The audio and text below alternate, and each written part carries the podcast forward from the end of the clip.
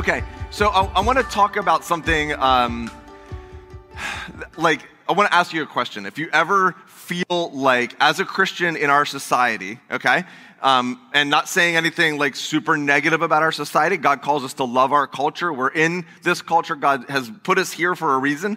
But do you ever feel like you're swimming upstream as a Christian in our culture? Just you don't have to say anything, just nod your heads, okay? Do you ever feel like your moral compass as a Christian is, is slightly different than those of what you see in the news or what you see um, in maybe people, what you're laughing about?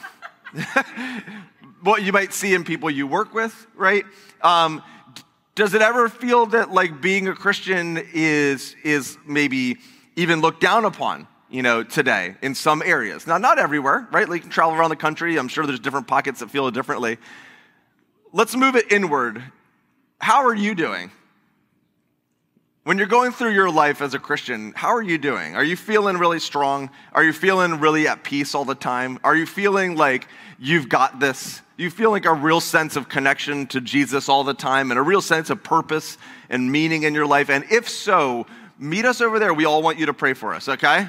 So I, I just want to propose that possibly there's resistance in our spiritual life. That it isn't just easy to follow Jesus. In fact, Jesus said similar things to that, okay? Um, I was once uh, getting a massage. It doesn't happen very often, but it was enjoyable. And I was getting a massage, and like, you know, I don't know if you've ever gotten one, but you're not wearing a lot of clothes. Um, and so I was like under this sheet, and like laying on my face, and I started having this like annoying little kind of itch on my leg. And it was just like an itch. Have you ever had an itch that if you don't scratch it, sort of turns into a little bit of pain? Have you ever had that? And it's just like, I'm like, man, that is so annoying. But like, I'm in this massage thing. I don't want to really reach down under the sheet, you know, like kind of near the like, you know, butt area. And it's like, go scratching, right? So I'm just like trying to wait. I'm like waiting out this itch. Like eventually I don't know the science of itches, but like they should go away eventually. Like, do you have to scratch every itch? It seems like it's not right. So I'm waiting and waiting, and it's getting worse, and it's turning into pain. It's like painful. And I'm like, what is happening? I can't wait till this massage is over. So finally, the lady leaves, and I like flip over, and there's this bug with pincers just eating my leg. Like I just let this thing for 10 minutes, just like, you know, like I, I was bleeding down, like as I turned over, I was like bleeding down my leg. They took a chunk out of me. It's for real. Ah, I killed that thing. I was, like, I cannot believe it. But I want to propose to you that that's similar to how we live our lives, that we often have these nagging annoyances, but we just don't pay attention to them. And, and I wonder if we're missing some actual resistance in our life. Okay? So, like, let, us just look at a couple verses. All right? And if you're unfamiliar with the Bible, right, there's the Old Testament and there's the New Testament. Okay? And the Old Testament is the Hebrew scriptures that Jesus would have read that were written before Jesus came. And the New Testament was kind of written after Jesus.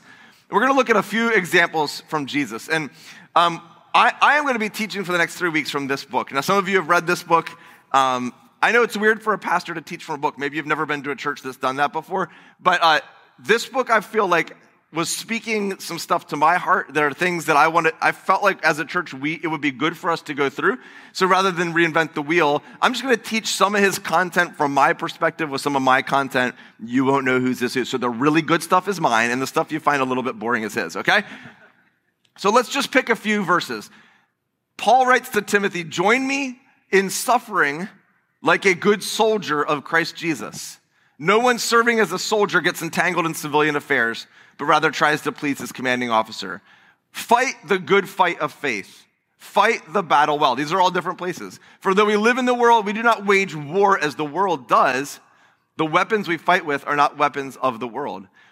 And what you get if you kind of read through the scripture, there is this sense that we're not super comfortable with today as much, some of us talking about warfare like you know i mean when i was raised in, in like for better or for worse like i went i went to a christian school. I loved the christian school. This is the this is the for better or for worse part. But they made us sing this song. Anybody remember it? Onward christian soldiers marching off to war. There's a lot of problems with that song. okay? Um, but it did get, I mean, it was like technically biblical, but it was also like a little bit like, I don't know. You got to get the feeling that like they were like brainwashing us as this ch- children like being taught like this song about going off to war. Anyway, it's like it's kind of scary.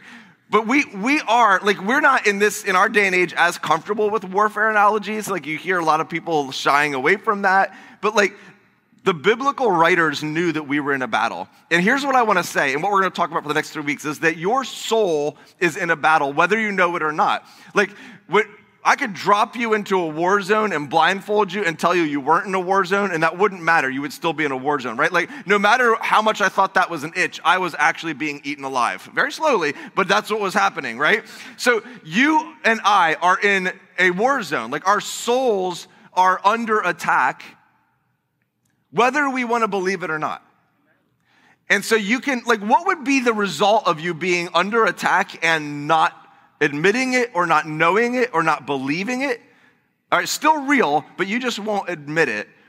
Maybe some of the results would be anxiety, like hidden anxiety. Like, why am I so anxious? Some of the results could be depression. Some of the results could be like frustration.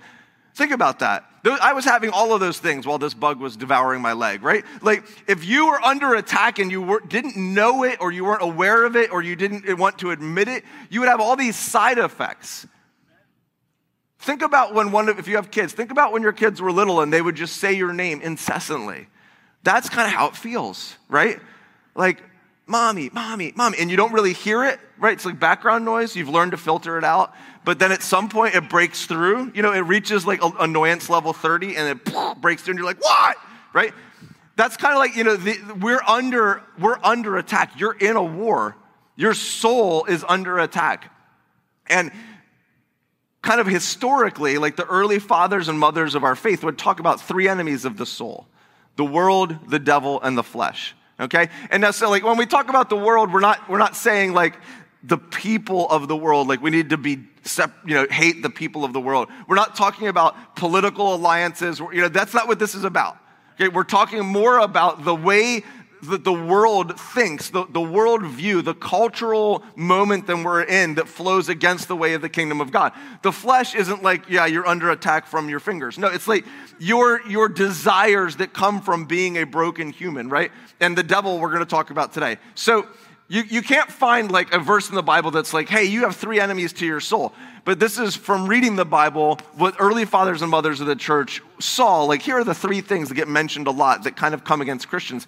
Here's one example Paul writes to the uh, church in Ephesus As for you, you were dead in your transgressions. This is before they found Jesus in which you used to live when you followed the ways of this world. Right? There are the ways of Jesus. In fact, the early followers of Jesus were just called the way because it was a different way to live your life, the way of Jesus. This we were called out of the ways of this world. So can we agree that there are ways of this world? Ways of thinking, ways of treating everything ways of thinking about money, ways of thinking about relationships, ways of thinking about sexuality, ways of treating your neighbor, right? There are ways of this world and there are ways of Jesus. Now, sometimes those things line up and sometimes they don't. And so you've been under the influence of the ways of this world and the ruler of the kingdom of the air, the spirit who is now at work in those who are disobedient. So we're going to talk about that one today. The ruler of the kingdom of the air sounds really strange, sounds really weird right? And that would be the devil and all of us who lived among them at one time, gratifying the cravings of our flesh and following its desires and thoughts. Now, if any of you have been alive and cognizant for more than a, a, an hour, you know that you're, you have desires that flow against the way of Jesus, don't you?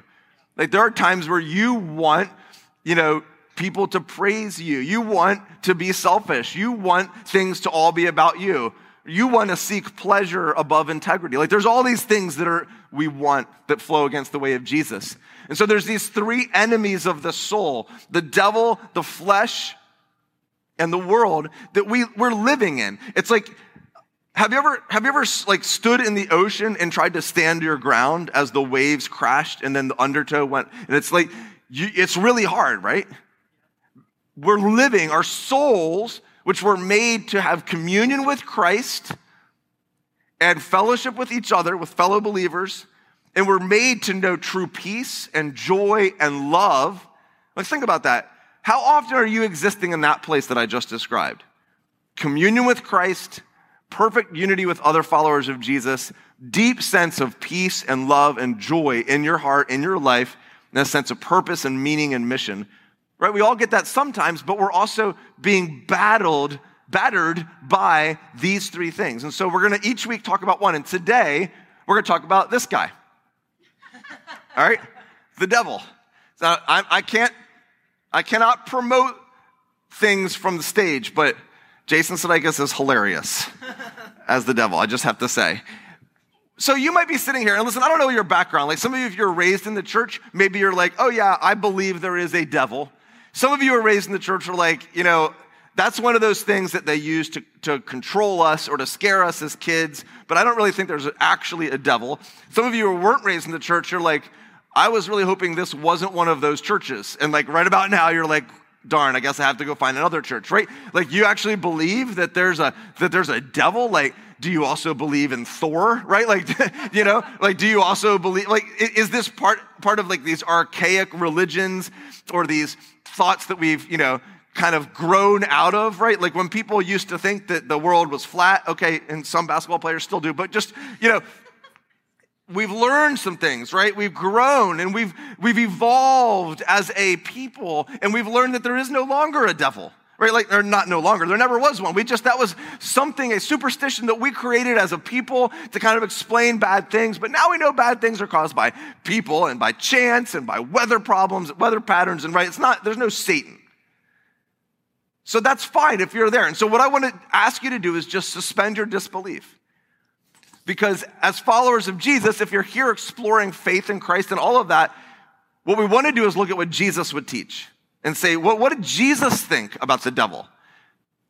Because you get, it gets really sticky when you start to say, well, Jesus was like in a different culture and they kind of believed in the devil. But if Jesus came today, he wouldn't have. Like, that's a really risky game to play with Jesus. Because then what you're really doing is you're just changing the image of Jesus into whatever image you want it to be. Jesus says a lot of hard things. And so, hey, I would love the freedom to change some of the things he says. Wouldn't that be great? But we gotta take, we gotta take Jesus and, and what he says, and then we have to make a, a, an informed decision like, do I wanna follow this person or not? It's not fair to change it and then say you'll follow it. That's following something else. So, what did Jesus say about the devil? So, he has this exchange with the Pharisees. Now, Pharisees were this you know, re- super religious and mostly they were, they were good people, but they had some bad motives, all right? They knew the Bible well, and he would often have these exchanges with the Pharisees who were trying to catch Jesus because they were jealous of him, right? And so to the Jews who had believed in him, Jesus said, if you hold to my teaching, you are really my disciples. There's a whole teaching right there. That's a good, good, good verse right there. Then, if you hold to his teaching, right? If you follow his teaching, if you follow the way of Jesus, then you will know the truth and the truth will make you free. You will be truly free. Not when you just just see how this is setting this up. Not when you do whatever you want. And we're going to talk about this next week when we talk about the world. But freedom isn't doing whatever you want. Freedom, true freedom is following Jesus' pattern for the most flourishing life. Like he defines what the good life is and when you follow Jesus, you find the good life, okay? So you hold to my teaching, you really, then you'll know the truth, and the truth will set you free. Just hold on to the thought that he's saying his way is truth because he's setting them up.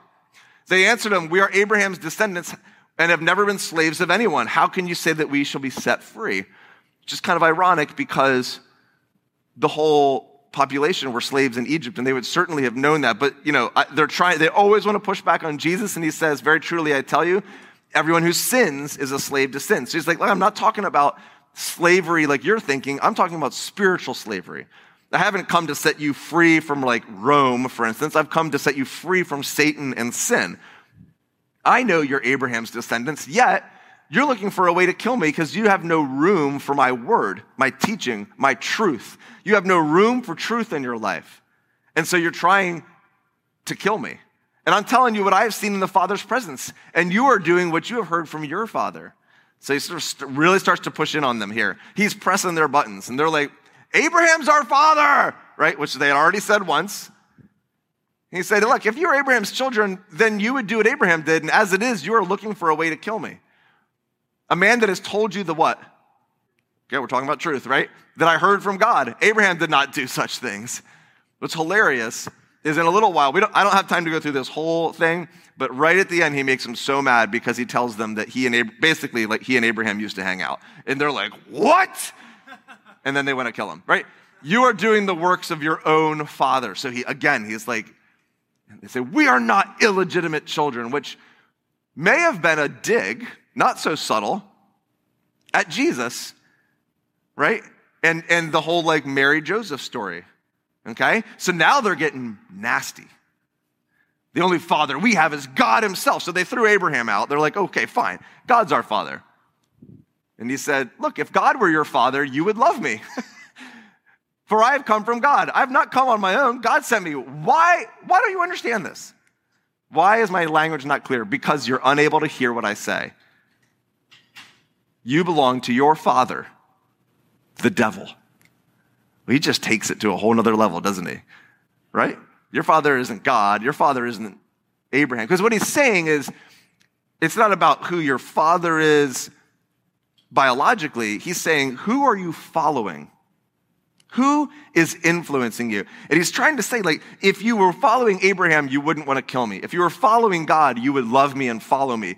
The person you're following is the one who wants to kill me and disbelieve me, and that's the devil. He says, You belong to your father, the devil, and you want to carry out your father's desires.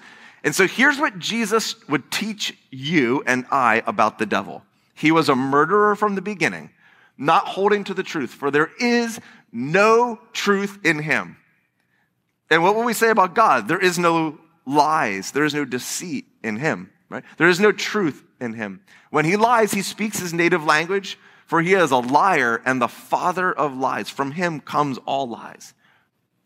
So, what did Jesus believe or teach about the devil? Number one, and something we have to wrap our heads around, depending on your background, Jesus, I mean, like we can't come into this and be like, well, I just think Jesus is a great teacher. He's just a really good moral leader because Jesus taught stuff that you wouldn't agree with. So that makes it, he can't be a great moral teacher. You can't just say he was a great moral teacher on some things, right? So if you're wrestling with what to do with Jesus, my encouragement to you is take the whole of Jesus' teachings and sit with it. It might take years but allow it to speak to you. For all of us, we need to hear that Jesus, who we're following, he thought that the devil existed. He, he, he, didn't have a problem with that. And, and I think that he knew from personal experience. It sounds like he was pretty familiar with, with the devil, right? Like it sounds like he knew him personally. Probably hung out, probably had some arguments, right?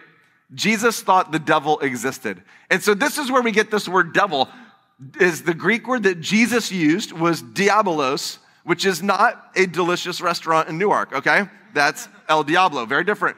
Diabolos means to slander or to accuse. I want you to see that, and, and some scholars would, would say that Jesus doesn't even want to give him the dignity of giving him a name, so he just describes him, right? Instead of like saying, um, you know, this is my wife Manny, like this is my wife, the beautiful one, right? Like I would just describe her, the patient one, the hardworking one. Should I keep going? Uh, she's hating this. The angry one, the gonna kill me after church one. Okay. Right, so we get these things the Satan, the evil one, the tempter, the destroyer, the deceiver. Do you want to see kind of who he is? These are the things, the way that scripture talks about this. There is a being, there is a spiritual being that is these things. The great dragon who deceives the whole world. He's not actually a dragon, right? It's a metaphor the ancient serpent who deceives the whole world, what does he do? He's a deceiver. He's a liar. He's a murderer. He's a thief. Jesus calls him the prince of this world. Jesus would have, would have taught and did teach that Satan had, was the most powerful, influential being in this world. He's the prince of this world. The, the, Greek word that he would have used for prince would have been like, like ruler, like the governor, like, you know, the president, right? Okay. He's, he's the ruler, the prince of this world. Do you have a hard time with that? I mean, actually, like, just think about it. Like, what if? What if, like, this explains stuff? What if you just went today and read your news feed with this in mind? It might explain some stuff, right? Things we know from scripture. This guy was created by God, therefore he's not God's equal. It's not like in the movies where there's these two equal powers and they're fighting to their death. No, He's, un, he's an underling. He's under God. He doesn't compete. He rebelled against God for thousands of years. He's held sway as the prince of this world. He led people astray. He's led angels astray. And the Bible teaches he has angels that are now what we would call demons that animating, that he's the animating energy behind many of the great atrocities of this world. We know that Jesus said he came. These are all quotes from Jesus. He came to destroy the works of the enemy. Sorry, these last two are quotes from Paul. He disarmed the powers and authorities, and he made a public spectacle of them, triumphing over them by the cross. Jesus' victory is like, like D Day, right? When, when, when the Allied forces won D Day, the war wasn't over, but the war was, was like finished. Like it wasn't over. It still needed like many miles to go to get to Germany. There was like stuff that had to be done. There were still casualties. There was still fighting, but like the decisive victory had been won. In many ways, Jesus' death and resurrection and ascension back into heaven was the decisive blow to the enemy's power of sin, death, um, sin and death. But we're still kind of living in that time between the times, which we talked about last week before Jesus returns, okay? We're in an ongoing war. We can still be harmed. So we're told over and over again to be alert, be careful. The devil prowls around like a roaring lion looking for someone to devour. Our great hope, though, is in the end, Jesus will finish what he started. Eventually, when he returns, he's gonna, he's gonna completely defeat Satan. Okay, so there's two errors that people make when they talk about the devil. One is they go too far, and one is they don't go far enough.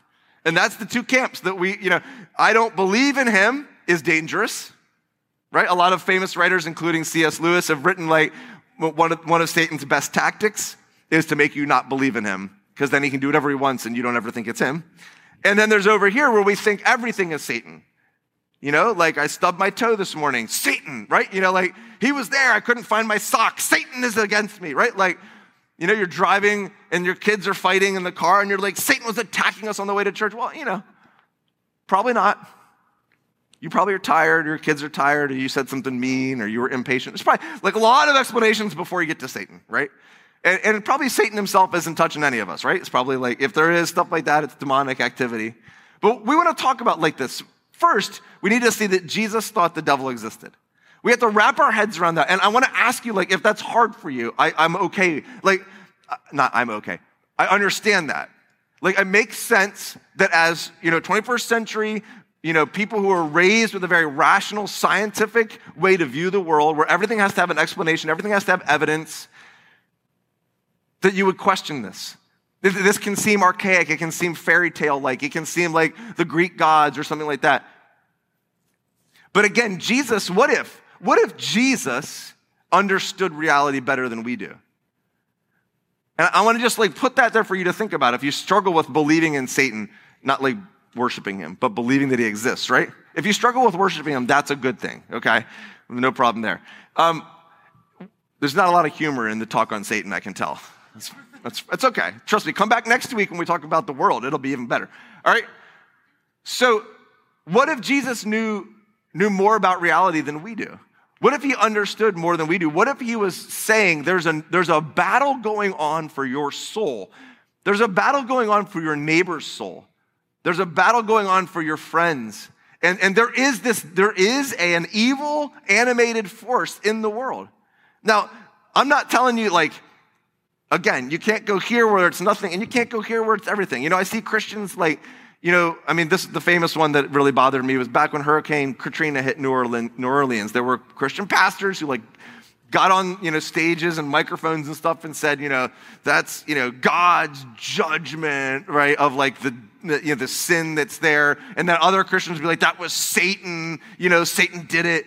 And I think most of us were like, that was just a, you know, a really terrible hurricane, right? like, I don't, I don't know that God or Satan was really in that one. But what does Satan do? What does he do? Well, Jesus taught, first of all, that the devil brought death. He said he is a thief who comes to steal, kill, and destroy. But Jesus has come to give life. And he also taught that the devil's main tool was lies. Right? And that's where we want to land today. And, and, and this is what I think, like, depending on how you were raised, the de- it's hard to put like some concrete examples around what the devil does. Is he is he just a spiritual being? Is he like the one who breaks your dishwasher or gives you flat tires? Is he like, is he like from horror movies, right? Like, do you need to get exorcisms? Like, what, what does it look like? And in the Bible, we see, we see Satan possessing people. We see Satan making, make, making people sick. We do see Satan interacting with nature and stuff like that. But most of how Jesus talks about him is as a liar. So we're gonna, we don't have all day to do like this like deep dive into Satan and demonology, but can we just think about what if there is this being that Jesus admits is there, says is there, and Jesus taught that he's a deceiver? What if his number one tool is lies? And what would that look like in your life? How would you look at your life and see lies happening that you might be tempted to follow? So, all right, I'm just going to get out ahead of this and say there's a lot of information in this teaching. So my teachings are sometimes different. Like I have kind of my normal way that I do things. This is more of like a, a, a intellectual kind of thought provoking teaching, but I think it's important because here's why. We will encounter stuff in life. And I could just, and we could as a church, we could just teach like, I don't, I don't want to, okay. What I'm trying to say is we could teach like surface level type stuff, feel good stuff, like God is your counselor in the sky who wants you to feel good all the time. We could do that and you would leave feeling good every time. I, I could do that. I could like, you know, have a, a really good tagline every week and an emotional story at the end and you would feel good. But then when stuff happens in your life, you might not have the theological backbone that you need to get through life. And that's when people leave Jesus. And that's when people leave the church. So what I want to try to do is I want to try to do both. Like we do stuff that's like pointed towards the heart, but we have to do stuff that's pointed towards the head because we have to have a theological framework for how the world works. Because the world is teaching us and teaching us and teaching us. And if we don't have any thoughts about what the Bible says, we just take what the world says and take it for granted. But the reality is that Jesus describes a different reality than our world teaches. Now, our world would tell you that there is no demonic being, which is great for him because he can just deceive you and deceive you and deceive you. So that's why I want to, you know, this, I'm not apologizing. I'm just giving you some, like, why is Christian giving so much information today? It's because sometimes we need to learn with our heads before we can feel it with our hearts. So in the beginning of the Bible, we meet the devil within the first couple chapters. And you know what he does? He lies. He hisses. He lies, right? The serpent was more crafty than any of the wild animals. If you're not familiar with this story, God creates the world and then he puts Adam and Eve in the Garden of Eden, this beautiful, idyllic place that represents kind of God's perfection where he wants communion between man and God and man with man and woman together. And he says, he said to the woman, this, this um, serpent, who is Satan, did God really say you must not eat from any tree in the garden? So immediately the enemy comes at the woman with this temptation of, did God, let's, let's second guess God. The woman said, we may eat the fruit of the trees, but God said you must not eat the fruit from this tree. It's in the middle of the garden. You must not touch it or you will die. And then he just out and out lies. You will certainly not die. God knows that when you eat from it, your eyes will be open. You'll be like God, knowing good and evil.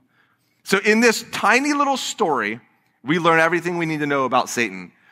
He, he comes at us with these three lies, and he's still coming at us now. You can't believe God, you can't trust God, and you get to divine good and evil. You can't believe God. So, how did this, how did we see these happening in our lives? These lies that are happening in our lives, how do we, how do we see these happening inside of us. So, for instance, here's some ones that I've heard, right? Like, and that I've struggled with. Um, I can't imagine that there would be a hell because a loving God would never permit his children to go to hell. And so that must just not be true, right? It, it's, it's doubting God's word and doubting that God is good and I get to redefine it. You know, I can't believe that, um, that God, like, why does God care about my sex life? I've, I've had conversations with people where they've said, why does God care who you have sex with, right? It's an interesting question. Because I, you know, I can't imagine that God wouldn't want me to be happy all the time and wouldn't want me to get what I want. And so, like, I'm going to redefine what good and evil is. I'm going to redefine it in a way that I think is better. I'm going to, I'm going to doubt God's word right? There's lies being sown into us all the time that go against the ways of Jesus. What, what about like a more personal one? Like, um, the only way that I am valued is when I perform well. And so if I don't get straight A's, I'm not worth what I need to be worth. Or if I don't do well at work, Or like, here's another one. If I don't have someone loving me, like romantically, then I'm not, I must be something wrong with me. Right? There must be something wrong with me. Or you never f- finish what you start. And so when you start that new thing, you're not going to finish it. You fail every time you try to step out. And you get these internal tapes. Where'd they come from?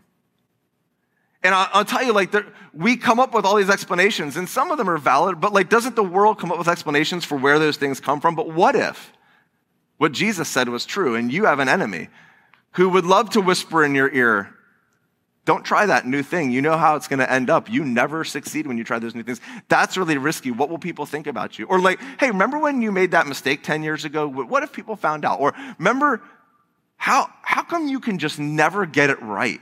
How come you can never overcome that, that sin area? You are just not as good of a Christian as the people sitting in this room. When they say those things during worship, that's not for you. Because, I mean, I know you, you know you. That's for the other people, but you, you're lucky just to be sitting here.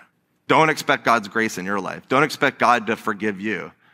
You're probably, you know, if you get to heaven, be by the skin of your teeth, but don't expect to ever be used. You'll never amount to anything. Your gifts will never be used.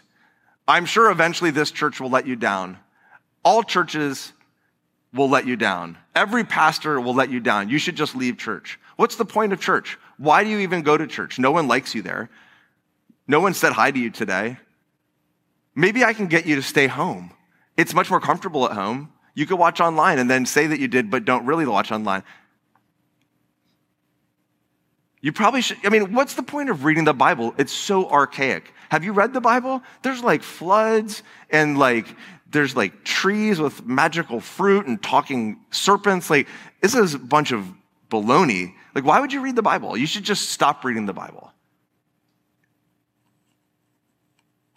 And on and on and on and on and on and on. There's, your, there's an onslaught. Your soul is under attack. Your soul is under attack. And, and my only point today is could we admit that? I'm not saying that Satan himself is following you around. And I'm not saying that he's like, you know, whatever, breaking your dishwashers or popping your tires or giving you hangnails.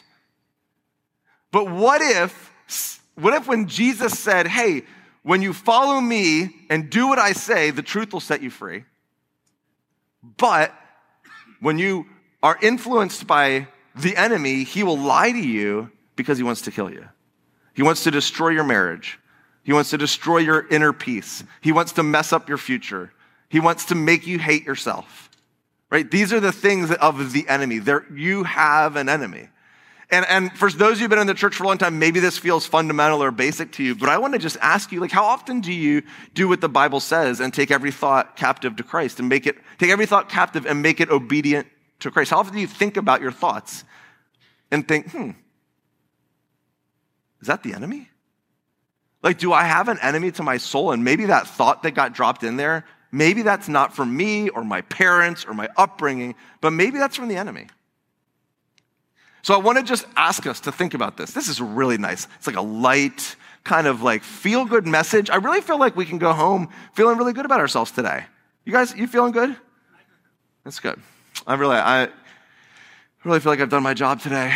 Um, so guess what? Church is over. It's 11:15 and we didn't even get to like what do you do about it? There's like there's like a second part to this teaching. So you have to come back next week. Because Jesus has a whole lot to say about what to do about it. But we have to lay a foundation. We have to theologically know that like this isn't one verse that some people take out of context actually all through the scripture, from the beginning, literally Genesis 3 to the very last part of Revelation, and all through it, there is an enemy of our souls. And next week, we're going to look at how Jesus handled him. It's a really beautiful story. Jesus is in the wilderness. And at, where Satan tempted Adam and Eve in the garden, Jesus gets tempted in the wilderness. Where they were tempted with food, Jesus was fasting. And it's just, it's this like purposefully done by Jesus to rewrite the creation story and rewrite. He's, he's called the new Adam, he, to rewrite how we can handle the enemy. And he teaches us. And I'm going to give you four tools that Jesus himself uses in that story to fight the lies of the enemy. And it's something we can all do. So I want you to come back next week, okay? All right. And rather than keeping you longer, we're not going to sing a song. We're just going to pray together, okay? So can we stand together and pray?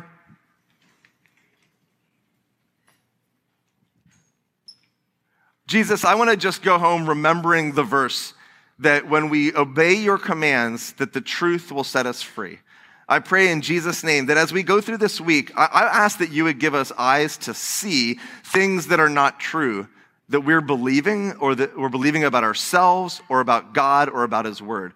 The enemy loves to lie to us about all three of those things God's word, God's character, and ourselves. Help us to see the ways where we are believing lies. And I pray in Jesus' name that your truth would, would begin to shine in our hearts in those places. That the truth would set us free from those lies, God. I just pray as a result of this teaching that no one would go either direction. No one would go like, oh my gosh, the enemy's everywhere or whatever. Like, I pray against fear or like over, over believing. I just pray, God, you would give us really sound thoughts around what the enemy does in this world and what he would like to do in our hearts and our minds. All right, in Jesus' name, amen. Listen.